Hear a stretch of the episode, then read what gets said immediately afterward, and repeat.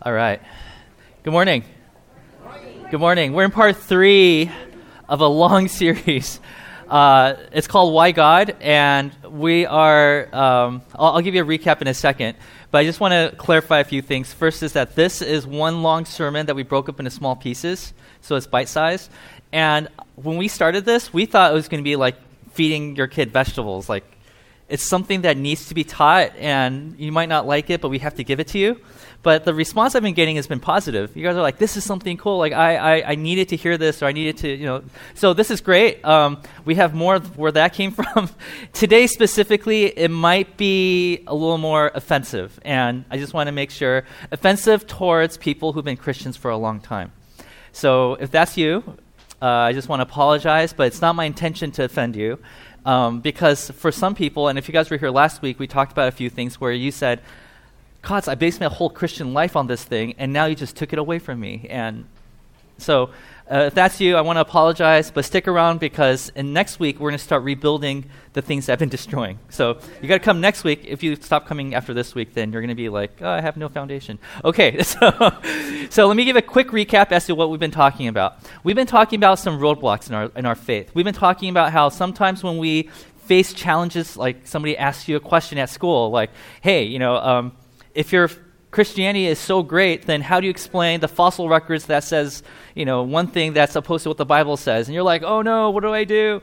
Right? So, for those of you who are like that, this is what's been happening. So, this is diagram I showed last week. From faith, we walk away from our faith because we face a wall or something, and then we end up in atheism, right? And that's a totally legitimate response for somebody that's challenging you. You know, somebody challenges you and said, hey, have you thought about this? And you're like, you're right, I have not thought of that. And for some of you, you've been taught to give biblical answers to fact based questions. So if they say, like, well, how do you explain this scientific proof? And then you give a Bible verse, and then these people are like, but I don't believe in the Bible. Why are you giving Bible answers? Because that doesn't mean anything to me. And you you just found out that your arsenal of things that you use to protect your own faith is now gone. So um, people often walk away to atheism. What we've been talking about for the past few, fast, past few weeks is that when in atheism, if, uh, not atheism, in your faith, if you get if you come across a challenge, it's not an invitation to walk towards atheism, but instead we're hoping that we would do this. That from our faith we walk the other direction to a different, stronger, deeper version of our faith, which I like to call faith 2.0. So this is what we've been focusing on for the past few weeks, and we've been and I've been kind of poking holes at your faith 1.0, and some of you have been like, "Oh, I don't like that." So. Uh, so we've been talking about people leaving the church because of these challenges that we face.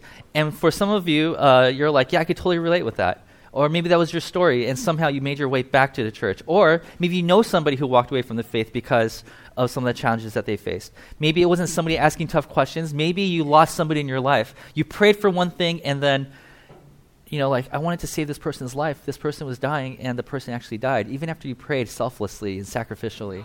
And so you're like, I, I don't know if I could trust in God anymore. So when it comes to leaving the church, we broke it down to two things. Last week we talked about the first one, the problem with God. That a lot of times we put our faith in God, but the God that we place our faith in is actually a made up God. And if you're like, what is that? I wasn't here last week. Tell me what you're talking about. Um, so here's a list of things that, um, that I talked about last week. Here are the gods that we made up, and these gods are not biblical at all. Like the first one we talked about is called the good for good God, where you believe that only good things happen to good people and bad things happen to bad people. So if bad things start happening to good people, you're like, I can't believe in God because bad things are happening to good people.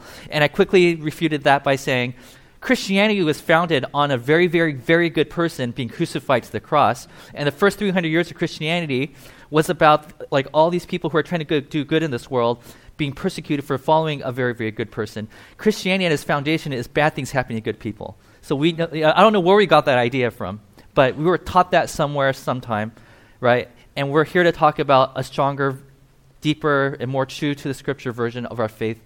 And this God has no room for that. The second one is called a genie God, where we pray selflessly, sacrificially to a God and say, Please answer my prayer in the way that I want it to. And God says, You can't control me. I answer your prayers in the way I see fit, right? But when we ask God, can you please do this for me, and it doesn't work that way, you're like, I can't believe in God anymore because he's not acting the way that I want him to. That God does not exist. Third one is called the goosebumps God, where maybe when you were younger, you used to go to retreats, or you know, you you had a worship session where you're like, "Ooh, goosebumps! I feel God right here in this," you know. And now, a few years later, you don't feel Him anymore, and so you're equated this. Oh, God is not here with. Uh, I, I, I don't feel God with God is not here anymore. And there's nothing in the Bible that promises you that. Okay, and so if you put your faith in that God and you're starting to lose faith in that, last week I said that's a good thing, because that's not the God that the Bible characterizes for us. Guilt God. Every time you're having a good time, you're feeling like, I'm starting to feel bad that I'm having a good time because I'm sure God is judging me right now. God must be anti fun. Or if when God says, I have this free gift of grace and love for you, and you're like, no, I need to earn it somehow. It's like that God does not exist. God gives you freely his love. And you don't have to earn it. There's nothing you can do to earn it. Nobody here actually deserves it, but he just gives it for free. And you shouldn't feel guilty for that. And the third one, uh, the last one, I'm sorry, the last one on the list we talked about was the gap God. And I had to use word gap because it starts with the letter G. As you can see, everything starts with the letter G, right? Gap God, where if there's something in your life that you can't explain, like long, long time ago, they couldn't figure out why there were earthquakes. And because there was a gap in their understanding, they said it must be God, and they filled it up with God, right? But as we start to discover more and more new things, we start to realize, oh no, we could take God out of that and put science in there, and it makes complete sense. And we talked about how science and God are not opposed to each other, but we made it that. We made it into this world where God and science are, uh, are opposed to each other. So that was the list I gave you guys last week, but there's actually more to this, and some of you guys have shared some of them with me. Like some of you guys said, oh, angry God. It's like, yeah, when I read the Old Testament, it seems like God is really angry. He has an anger problem, right? And, or, or some of you are like, oh, God is about punishment. Like I do something wrong, he throws a thunderbolt at you, right? Whatever it is, right? There's all these different versions of God that we created for ourselves. And the, one of the reasons why people leave the church is because they have an issue with God, but that God does not exist. So that's what we talked about last week. And some of you came up to me and said, Oh, that God that you talked about that you destroyed, that God, um, I put my faith, that's what I said yes to when I accepted Jesus into my life. And I said, Well, that's okay where you started. And probably you were taught that, you know, in Sunday school because as kids, that's where we have to start. We have to start from a place where you know, kids can understand what we're talking about. You know, so they have different type of categories than we do as adults. But we can't stay there forever. And as we grow up, we have to make sure that we deepen our faith as we grow up. Now, last week, uh, I, I, put this screen up on uh, this slide up. Okay, this is one of the childhood gods we have to get rid of. I said this: feelings should never be used as proof for God's involvement in your life. This is a goosebumps God I was talking about. Last week, I said this: I said that if you um, have grown up feeling God, you know, during worship time or when you're reading the Bible or you're having these moments in your life, and now you don't feel Him anymore, you know, then, you know, then I said this. I said feelings should never be used. Oh, wait, go back. Feelings should never be used as proof for God's involvement in your life. And in context, it makes sense, but some of you said, you know, God, some of us, we take notes based on what's on the screen, or we take pictures of what's on the screen. And out of context, this seems like if you're experiencing something, it can't be God.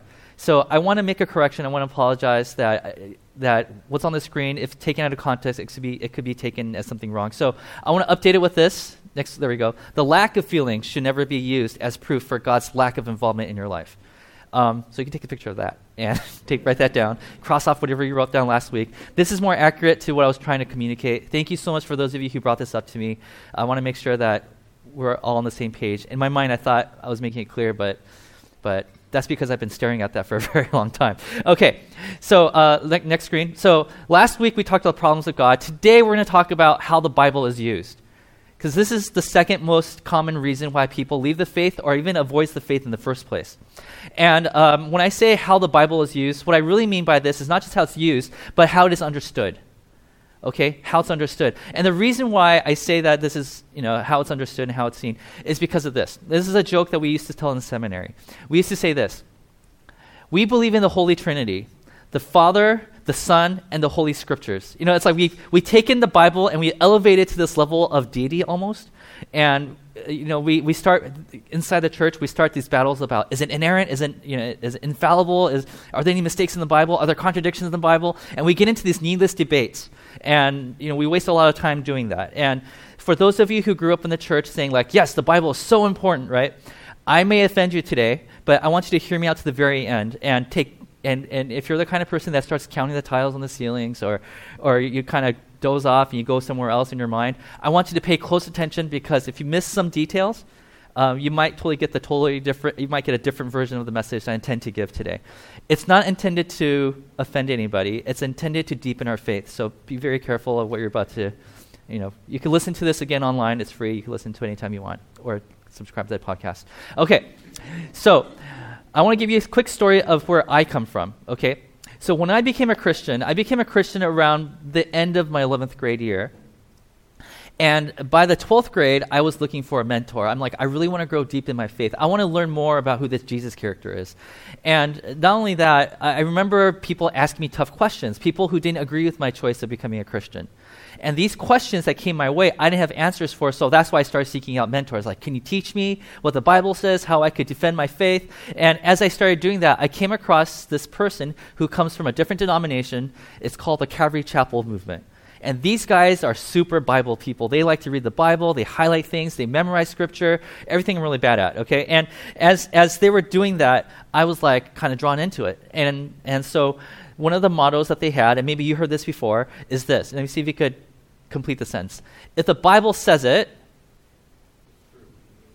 Okay, that's not what I was talking. Okay, that settles it. That that that's that's if the Bible says it, that settles it. So if I were to come to these people and say, well, I learned in school today that, and you, know, that the earth is not 6,000 years old, but it's actually a few billion years old, right? They would say, well, if the Bible says it, no discussion, it settles it.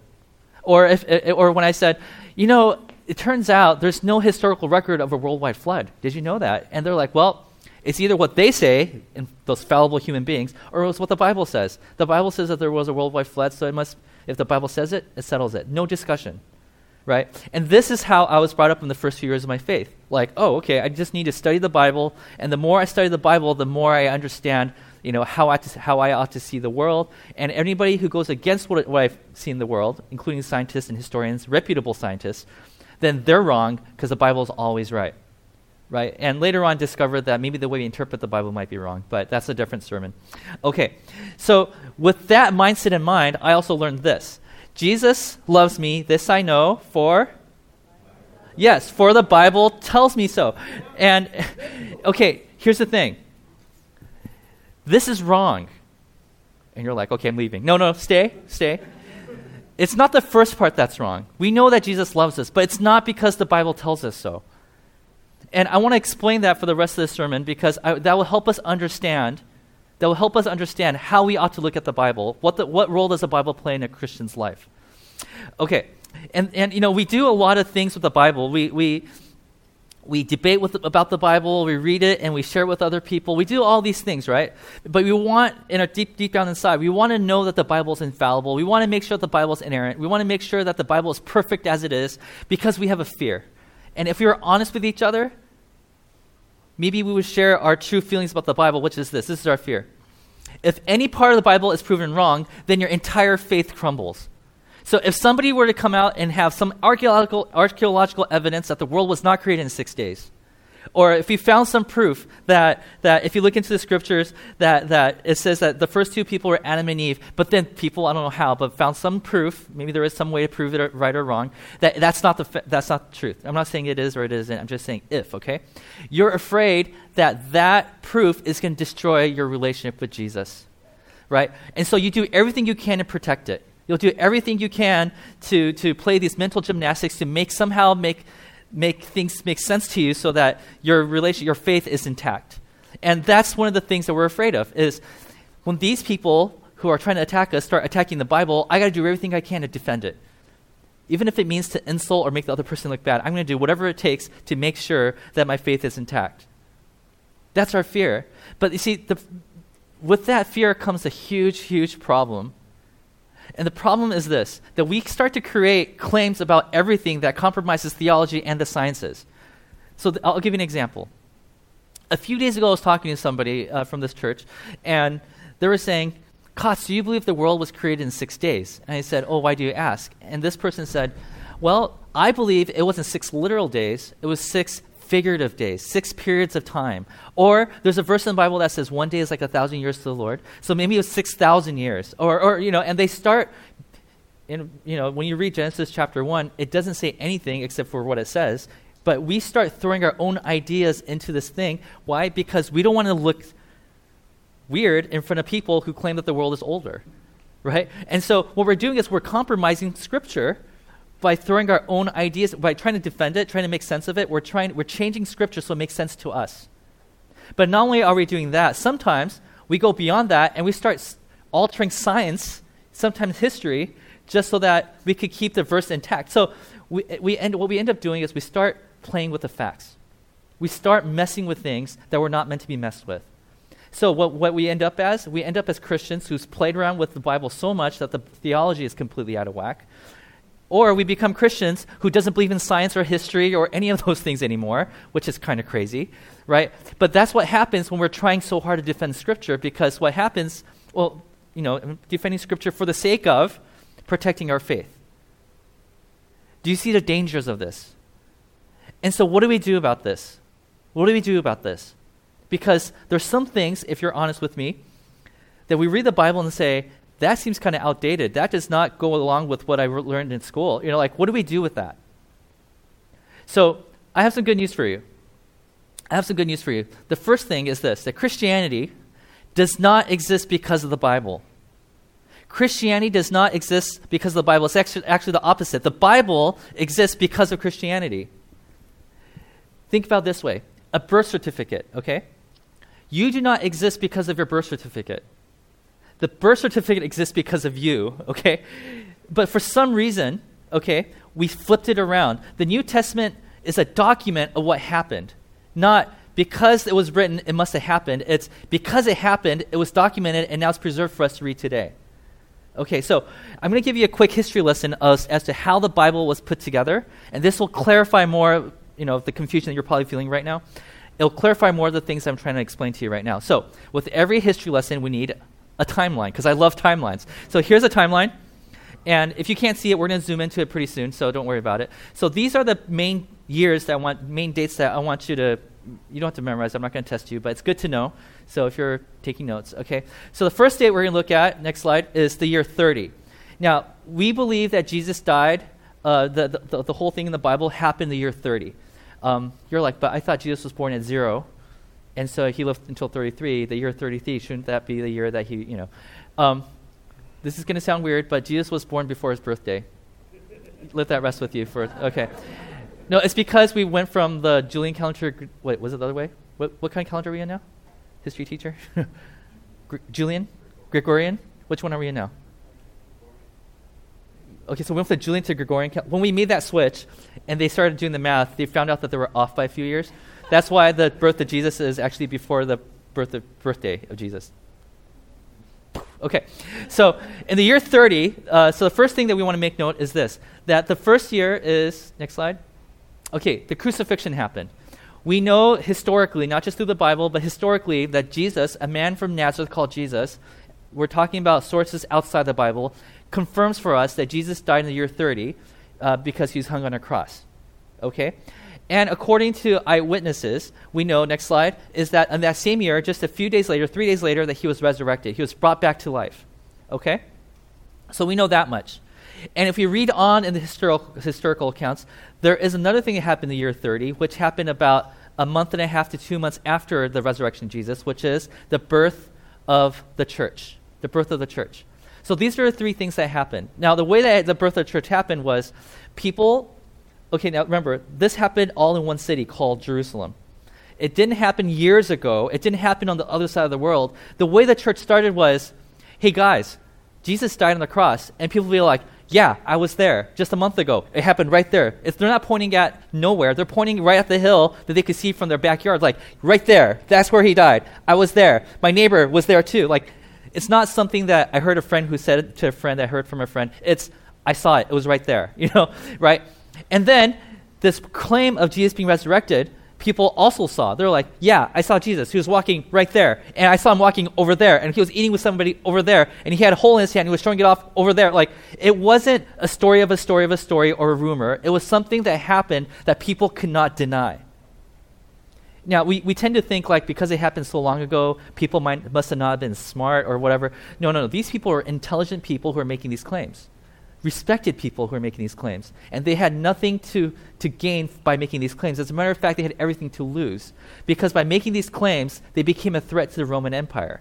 So these people are saying, I know it could cost me my life, but I can't deny what I saw. I saw Jesus walking around with a hole in his hand, right? And he was eating. It's not a hallucination because there are hundreds of people who saw him at the same time. Hallucinations don't work that way. And we're not talking about some disembodied ghost because people ate with him. People gave him a high five. You know, people were hugging him. People were eating with him. But he has disappeared every once. Like it's so weird. It's like a human, but not. I, I can't. Right? And from that, the church started. They're saying there's a man who resurrected, and because of that, we can't deny the fact that Jesus said that there's a new age starting right now where love is going to reign. And these people said, okay, we want to be a part of that. And so the church is born. Now, a few years after that, in the year 66, there's a guy named um, uh, uh, there's a guy named Emperor Vespasian who came on the scene. This is what he looks like, or we think he looks like. You know, when you have something chiseled and carved out, you can say, "Hey, make me look more muscular." You know, so we don't know if that's what. It's not a photograph; it's an art piece, right? Okay, so uh, he wasn't an emperor at the time in 66. He became an emperor a little bit later. But what happened in 66 was there was all these Jewish people who started revolting. This is nothing to do with Christianity, but the Jewish group of people. And they're revolting against the Roman Empire. They're like, we don't like being told what to do. We want to worship our God without any restrictions. We want to do everything we, we, want that God has called us to do. But the Roman Empire, you bullies, you guys are the reason why we can't do this. So they decided to pick up their swords and start a revolt.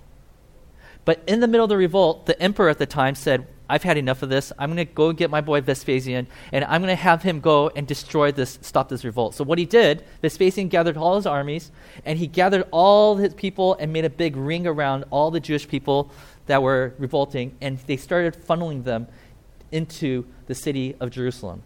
And as soon as everybody was in Jerusalem, he said, You know what? I just got a call. I got to go to Rome because there's something that's going on. And as he goes to Rome, he finds out that he's a new emperor, and that's how he becomes Emperor Vespasian. But as he's there, he wanted to finish the job that he started in Jerusalem. So he says, Son, his son's name is this guy, Titus, who eventually becomes the emperor. Titus is sent to Jerusalem to finish the job. And while he's in, in, in uh, when he's, while he's still in um, um, Jerusalem, what he decides to do is he takes like all his workers and he starts to dig a ditch around Jerusalem and builds a wall around it so that nobody could go in or out of the city. So these people have no more food, they're starting to starve, right? And as people start surrendering, he would take the key people from the Jewish revolt movement and he'll take him outside, crucify him outside the, the city walls so the whole world could see what would happen. Like, if you were to go against the Roman Empire, this is what's going to happen. And thousands of people were crucified. There's never been that many people being crucified in that area ever before or since that moment in history. Okay, and then in, on August 7th, the year 70, okay, Titus decides to destroy Jerusalem. So, on the timeline, the temple is destroyed in the year 70. August 7th, year 70. And on that day, okay, hundreds of thousands of people were taken out of Jerusalem and they're forced into slavery. Slavery. History tells us that there's so much slavery, that so many slaves came out of that situation, that the price of slaves went down because there's so much supply. More, there's more supply than there's demand. I mean, this went down in history as one of the worst things that could happen to a group of people. Okay? Um, other things happened, uh, like another thing that happened was Titus decided that he was going to steal all the gold and all the jewelry, but he burnt down the place first. And when he burnt down the place, gold started to melt and seep between the cracks of the stones of the temple. And so he said, we need to just, we have to take down every single piece of, of, of stone, brick, from this temple because we want to scrape all the gold that we can. So that's why all every single stone, except for one wall, which is the Wailing Eastern Wall, that's still there today. Every single stone was taken off of each other just to make sure that they could get all the riches they can from that from that building. So the temple was destroyed. Now, the the temple being destroyed in the Jewish mind is the same thing. It's equivalent. It's the equivalent of us saying somebody came in and destroyed Washington, D.C. and the White House.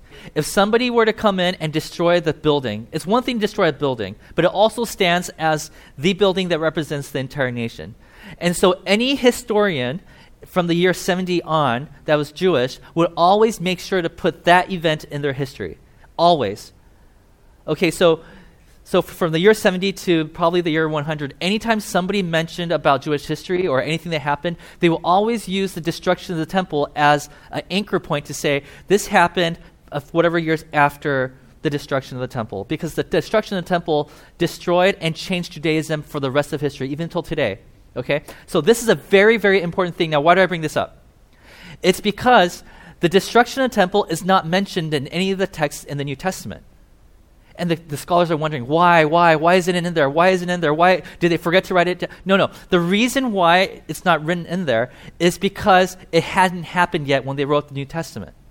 So when we think about when the Bible was written, next slide, people often say that it's actually between the year, th- like about the, the year 50, 40 to about 50 to about the year 69. But some people are like, no, there's some proof that, you know, some of the books, and to be honest, I agree with these people who say that of all the books in the New Testament, five of them were probably written after. So I would say sure. So it goes up probably up to like the year 90. So just to give them some leeway, we're saying sure, we'll give you the benefit of the doubt. It probably happened from the year 40, 50 to, to the year 90. That's when the entirety of the New Testament was written. Okay? Now, th- why is this important? It's because there are people who are historians who would say that the Bible is written after year 100. And when you ask them why is the year, why do you think that's when the Bible was written, they will always say something like this. Well, it's because I don't believe in the resurrection. It's crazy to believe that somebody died and came back to life again. We have historical proof that this guy named Jesus died, right? And we have proof, we have written documents about how he came back to life, but we don't believe that. So it must be a legend. It must be a myth. Yeah, that's what it is. It must be a myth. And if it's a legend or myth, it takes at least one generation, and that's a minimum of 70 years, to pass before you could say that something like that happened and people readily accept it, right? Because if you make that claim any year before that, there's somebody that's still alive that will say, uh, Excuse me, I was there, I saw it, that's not what happened. So they say that if we were to believe in the resurrection, which I don't believe in, that's what the historians would say, then the resurrection, this, this, the story must have been penned down sometime the, after the year 100. Okay, are you guys following? Because okay, sometimes I talk really fast, which means you have to listen fa- faster. Okay, so when that happened, okay, so people, that's what, what they're saying. But we have proof. We have written down proof of things that points to the fact that, that these things were already being talked about before the year 100. Okay, so the, the thing that people are saying is the Bible is not true because it's a bunch of mythologies. Now, we know how people wrote mythologies and legends back then and the way that the Bible is written has looks nothing like the way that the art, the writing style looks nothing like these other writers who write mythologies. I'll give you an example. This is the book of Luke, chapter three. Tell me if this sounds like myth- mythology to you. In the fifteenth year of the reign of Tiberius Caesar, when Pontius Pilate was governor of Judea, okay, Herod tetrarch of Galilee, his brother Philip, tetrarch of Iturea and Trachonitis, and Lysanias, tetrarch of Abilene. I mean, he's giving specific names at the what year, right? Look at the next part of this verse. During the high priesthood of Annas and Caiaphas, the word of God came to John, son of Zech- Zechariah, in the wilderness. Okay, this is Luke's way of saying this. I have thoroughly investigated everything. Go ahead and fact check me, I dare you. This is not how people wrote mythologies back then. This is how people wrote history back then. And even for historians, this is more detailed than any history that we found in the dig- archaeological digs. So this is something that's big. As a matter of fact, you see where it says Annas and Caiaphas, that there's two high priests? There has never been a time in Jewish history, except for this time in history, where they had two high priests. The way it works is Annas was the high priest. That's what they feel like God appointed for them, right?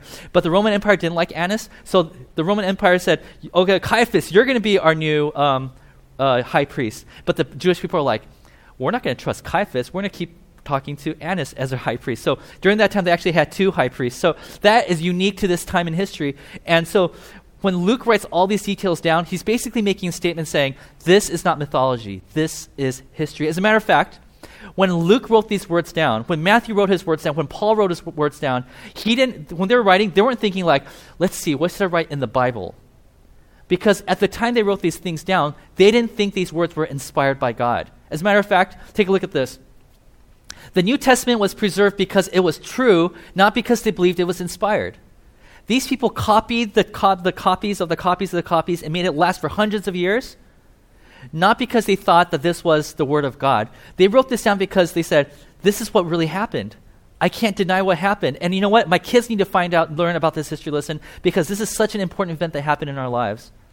Over time, people started to recognize it as scripture. But right at the time it was being written, it was not considered scripture. Old Testament, which at the time was the only testament, so it was just called the Bible, you know. But the New Testament at the time it was being written was not considered scripture.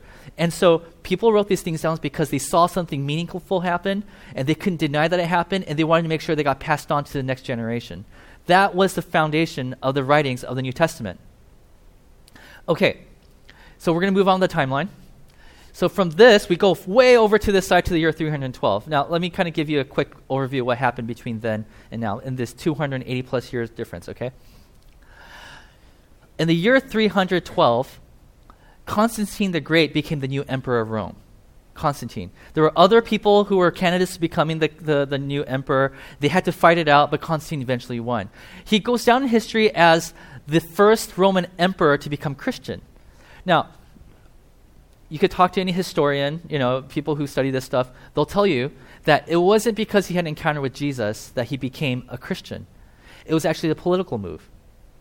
He decided to become a Christian because, number one, his mother was actually a Christian. Now remember, this isn't a time when Christianity was illegal.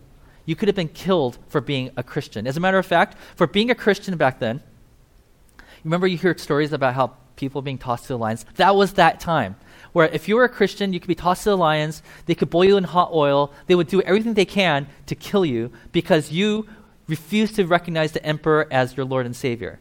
Instead, you're like, I don't want to say that because I believe that Jesus is my Lord and Savior. That, that's what they would be saying. And so Christians were a threat, but even when it was illegal, Christianity grew. When, G, when, when, when Constantine said that Christianity is going to become, is, I'm going to be a Christian because I want to make Christianity the state religion, he wasn't doing it because he fell in love with Jesus.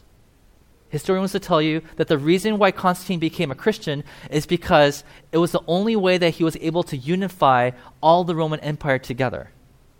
He looked around and he said, there's, you know, because remember there were other candidates who wanted to be emperor. So he had a following there for that emperor to, you know, want to be emperor. There's another following over there, another following over there.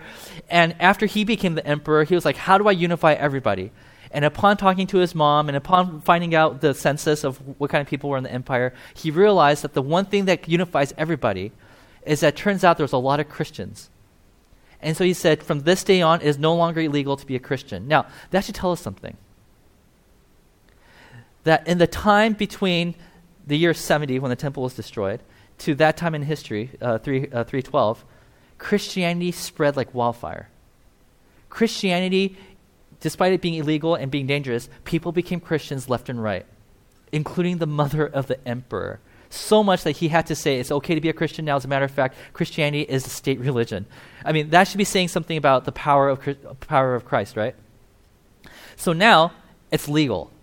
And because it's legal, Constantine had to take su- other steps to make sure that the world was even more unified. So this is what he did. In the year 350, he, um, he uh, I'll explain what those words mean in a second. Okay, this, this, um, so he realized that now that we're a Christian empire, which is an oxymoron in itself, but we're, a, you know, he looked around and this is what he said. He said, although we are now a big one Christian family, there's some people over there who've been holding on to some texts they call that the text according to John.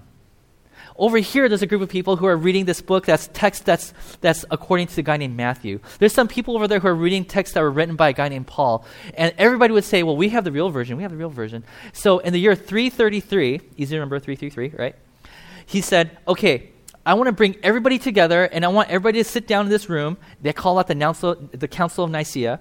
Okay, and I want you to all discuss as to what should be codified, meaning what should be included in the Bible, what should not. And Constantine said, and I want nothing to do with it because if I'm a part of it, then the people in my, my empire are going to say, well, yeah, of course, you know, Constantine would put that in and cross this off and stuff like that. So I want nothing to do with it. I just want the respected Christian leaders to come together and talk about why their version of these texts should be included in this final thing called a codex. And so they did that. And by the way, interesting fact St. Nicholas was there. Not Santa, as we know, but did I tell you about like the funny story about the Council of Nicaea that th- this isn't historic, it's just a tradition that's been passed on that St. Nicholas punched somebody uh, at the Council of Nicaea because he got irritated by somebody. I thought it was funny. He didn't. He didn't make. He didn't make his own uh, good list. okay. Anyways, okay. So, anyways, they all got together and they're all meeting, convening, talking about it, and then they said, "Okay, we will include your version of the Jesus story and your, yours, yours, because there's historical proof that these things actually happened." They went back to say when was it written, and they found out that these texts were written within the first few years after Jesus died and rose again. Okay. I guess this is a lot of history to just pour into your brain, uh, but you guys are smart, so you're good. Okay. Okay. And so they took the text that they agreed on, okay, and they took some of the Old Testament, they took all the Old Testament and put it together, and now we have something called a codex. Plural will be codices, okay? And, and uh, today we have four copies of the oldest, uh, so the year 350 is where we could date back to the oldest version of a codified book, okay? And the first one is called the Sinaiticus, and the other one is called the Vaticanus, and basically, uh, it, might, it was probably written way before that, but this is the earliest version we have of it, where the Old and New Testament are combined together. Okay, now why do I bring this up? Why is this so important? Because in the th- year 388, that is for the, for the first time we have the word. Oh, next. There we go. This is when we have, for the very first time, in our history at least, the word Bible being used. So, like I said, why is this important? Why is this important? It's because, now let's go to the next slide so we can see the bigger picture now. It's because the greatest time of growth of Christianity started in the year 70, and the Bible wasn't really given to us until 388. Greatest growth of Christianity happened when people didn't have access to the Bible. For people to say that my faith is founded on the Bible is ludicrous.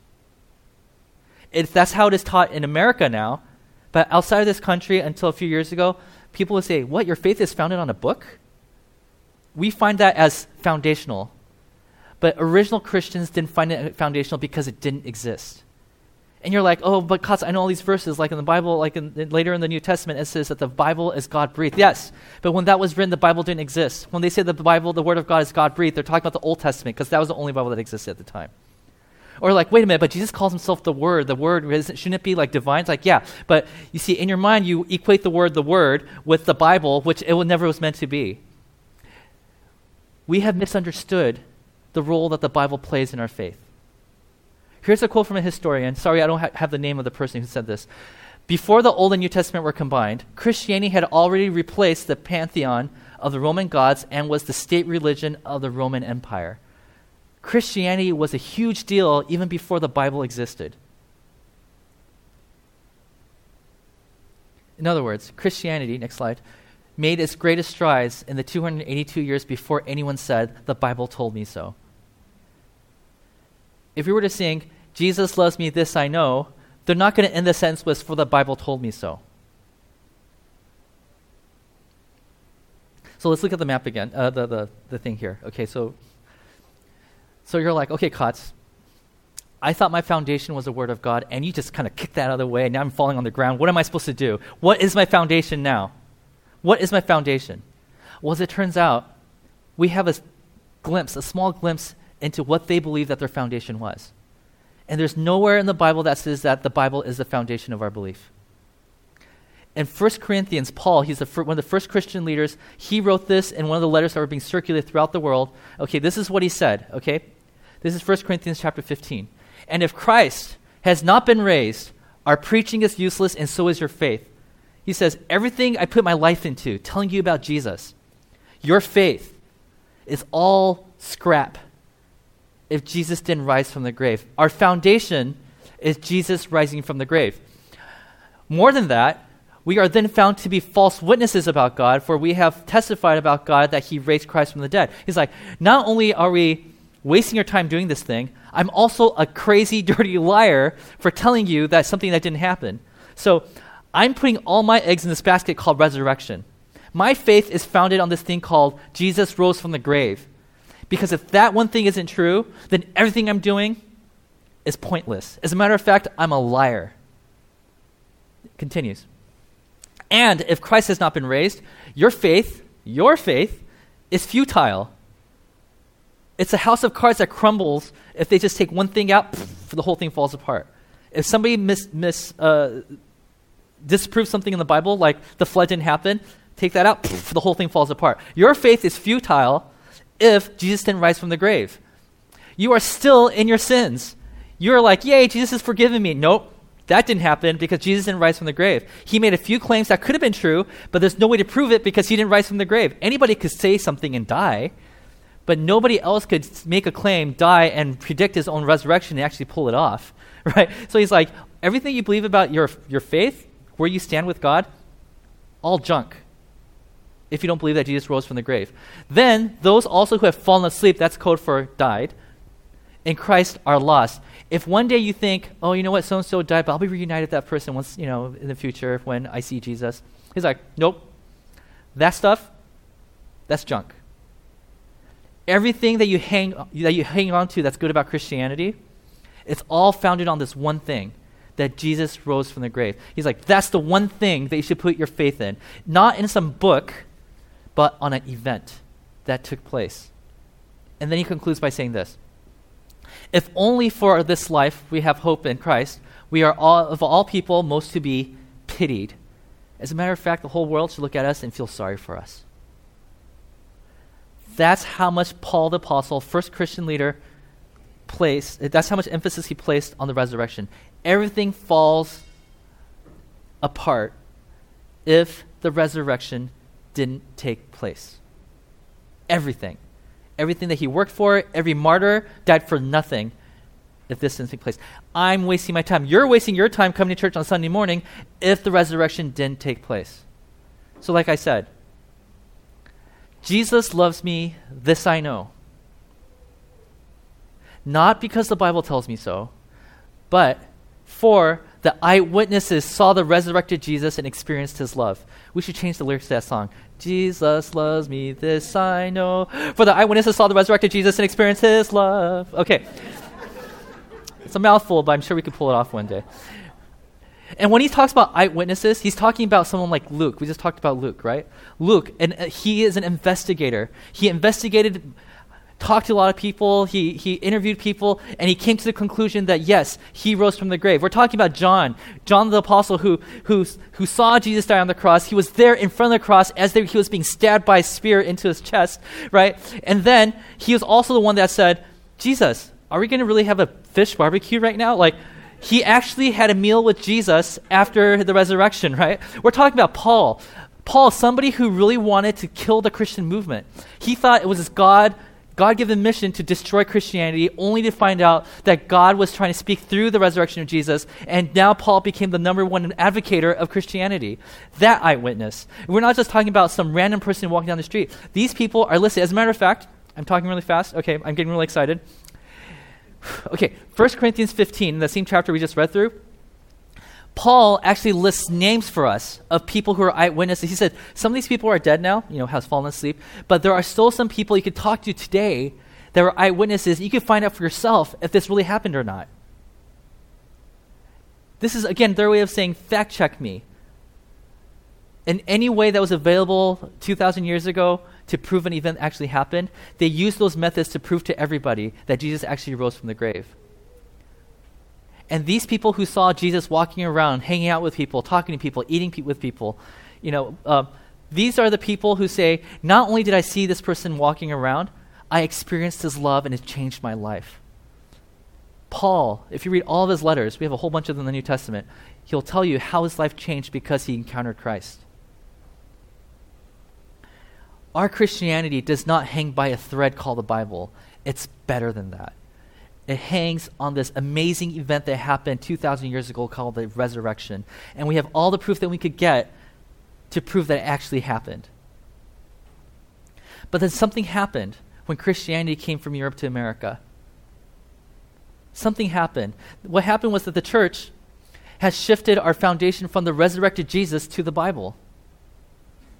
Like the Bible all of a sudden became the proof that we needed to know that, that what we believe is true right? And so this is for this reason we start having these arguments and we start defending our faith. We start saying like, "No, you're wrong." You know, no, no. Have you looked at the proof? No, no, you're wrong, right. And we, instead of loving the people that we're supposed to love on, we're starting arguments with them. And that's what happens when you take the Bible and put it on a pedestal and put him at the same level as the Trinity. We're like, there's the, you know, there's Jesus and there's the Bible and they're about the same, you know, and that would be called idolatry. But for some reason, it's okay to say that the Bible is that important in the, in the, church. And that's unique to us. Outside of the last century in America, most people didn't agree with that statement, but today we elevate the Bible so much and we fight for the Bible so much and we start fights over the Bible so much. Inside the church, too, we have like different denominations arguing about whose translation is better than whose. And I'm like, that's missing the whole point. The whole point of Christianity is to love one another like as Jesus has loved us. And we miss that because we've put so much emphasis in the Bible. Now, I am not telling you that the Bible is not important anymore. Read the Bible every day, okay? And uh, I'll tell you why in a second. But let me finish my thought about this idea of putting the Bible on a high pedestal.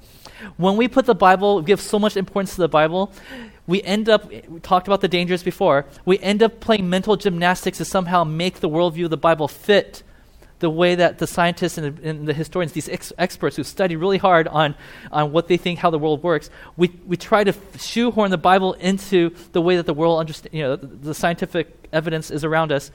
And in doing so, we're compromising theologically and we're compromising scientifically. And the Bible was never meant to go against that. The Bible was supposed to complement that. But the consequence of placing the Bible on such a high pedestal is either A, we start lying to ourselves. Oh, the Bible says this, but it probably really means this. Or we walk away from the faith towards atheism, saying, I can't play these mental gymnastics anymore. I'm sick and tired of lying to myself. It'd be so much easier if I just said I didn't believe in any of this stuff. But as we talked about through this whole series so far, when we have a choice of going towards atheism because something doesn't make sense, we have a choice between going towards atheism or walking towards a deeper version of our faith, a deeper understanding of our faith, the Bible teaches us that the most important thing for us to do is to always consider that maybe God is calling us to move on from a Sunday school level of understanding God to a deeper, more adult understanding of who He is. And one of the things we have to embrace is that the role that the Bible plays in our faith. Our faith is not built on proving every single thing in the Bible to be true. Our faith is built on the resurrection of Jesus Christ. And so the question again I want to ask is this So, why should we read the Bible? If the Bible is not the foundation of our faith, why should we read the Bible? Good question. I'm glad you guys asked. Okay, we believe in the Bible because we believe that Jesus rose from the grave.